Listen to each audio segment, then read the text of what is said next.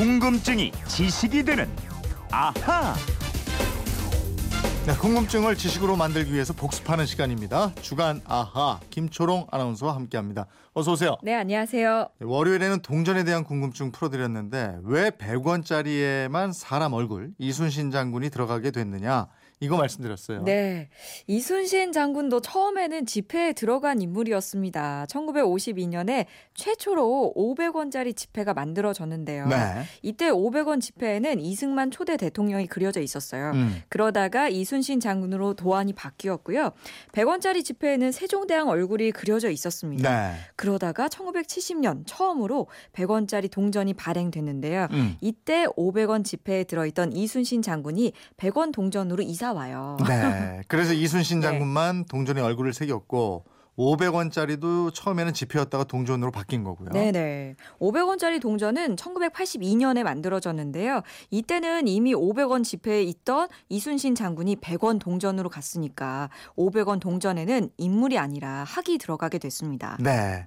9270님이 이런 말 보내주셨어요. 어렸을 때 동전 안에 숨은 김민지 찾기가 있었어요. 딸을 살리기 위해서 무속인의 말에 따라 딸의 이름을 숨겼다는 이야기였는데 혹시 아세요? 그러셨는데 그런 괴담이 있긴 있었던 여러 것도 가지 같은데. 있었죠. 예. 뭐 지폐도 있었고 천 원짜리랑 오천 원짜리 접어가지고 네, 보면 뭐 네. 누가 보인다 네. 이런 얘기도 있었는데요.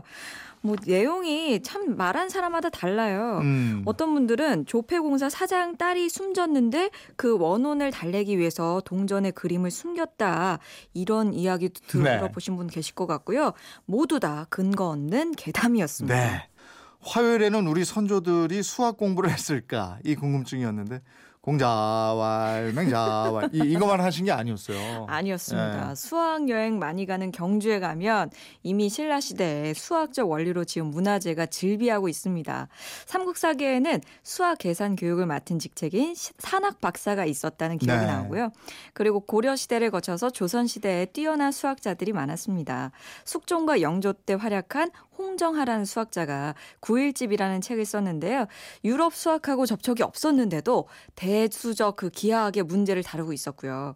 그리고 조선 시대에 뛰어난 수학자 중 한 명이 세종대왕이었습니다. 네. 세종대왕이 계몽삼법이라는 수학책을 업무가 끝난 시간에 공부했고 네, 네. 또 정삼품 이상 되는 벼슬을 가진 관리들한테 책을 하세해서 시험을 치르게 했다. 네, 이러셨죠? 맞아요. 네. 수학을 얼마나 좋아했는지 음. 경상도 감사가 양휘 삼법이라는 수학책 100권을 세종에게 진상했다는 음. 기록이 있어요. 조선 왕조실록에 나오는데요. 세종은 이 책들을 지편전하고 호조, 서원관 등등으로 보내서 공부를 하게 했다고 합니다. 아우 정삼품 이상 되는 높은 분들 그때 고생하셨겠어요. 임금님이 너무 똑똑해도 또 아랫 사람들이 피곤한 것도 그러니까요. 있네요. 아는 척도 못하고. 엊그제가 네. 한글날이어서 세종대왕 생각한 분들 많이 계실 텐데 참 정말 대단한 분이세요. 맞습니다. 예. 수요일에는 영화관에 대한 궁금증 풀었는데 초창기 영화관들에서는 남녀가 나란히 앉아서 영화를 볼 수 없었다 이랬잖아요. 네.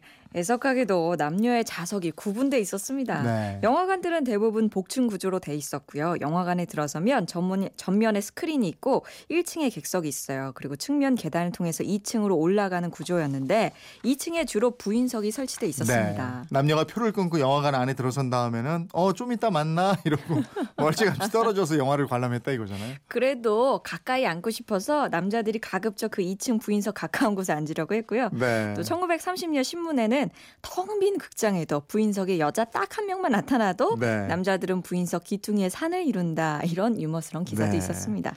목요일에는 한 번 찍히면 과태료 물어야 되는 예, 과속 단속 카메라 여기에 대해서 알아봤는데 단속 카메라가 과속을 측정하는 게 아니었어요. 예, 카메라가 아니고요. 네. 카메라에서 약 25m 앞 도로 바닥에 설치된 감지선입니다.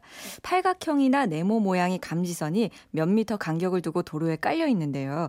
자동차가 1차 감지선을 지나서 2차 감지선을 밟을 때까지 걸리는 시간을 계산해서 과속 여부를 판단합니다. 네. 자동차가 규정 속도 이상으로 달릴 때 카메라가 작동해서 자동 으로 그때 사진을 찍는 거예요. 음, 음. 그 요즘 많이 보이는 게 구간 단속 카메라인데 네. 단속 구간이 시작되는 첫 지점하고 끝 지점하고 요거 카메라로 찍고 구간의 평균 속도를 계산해서 과속 여부를 가린다 이랬고요. 네, 이 구간 단속은요 시작 지점하고 끝 지점의 과속 여부랑 또 구간의 평균 속도까지 모두 세 개의 기준으로 과속 여부를 가리게 됩니다. 네. 만약에 세 가지 모두 다 과속에 걸렸다. 그러면 경찰이 각각의 위반 속도를 비교해서 그 중에 가장 크게 위반한 것 한 가지만 과태료 가장 많이 나오는 것만 한 장만 부과합니다. 음, 과태료는 하나만 부과되지만 과태료 금액이 가장 큰 게 날아온다. 이거 잊으시면 안 되겠고 또 그렇게 막 달리면 위험하다. 이것도 네, 잊으시면 가장 안 큰. 거는 예. 안전이죠. 안전. 그렇죠. 예. 안전이죠. 지금까지 주말판 아하 김초롱 아나운서였습니다. 고맙습니다. 고맙습니다.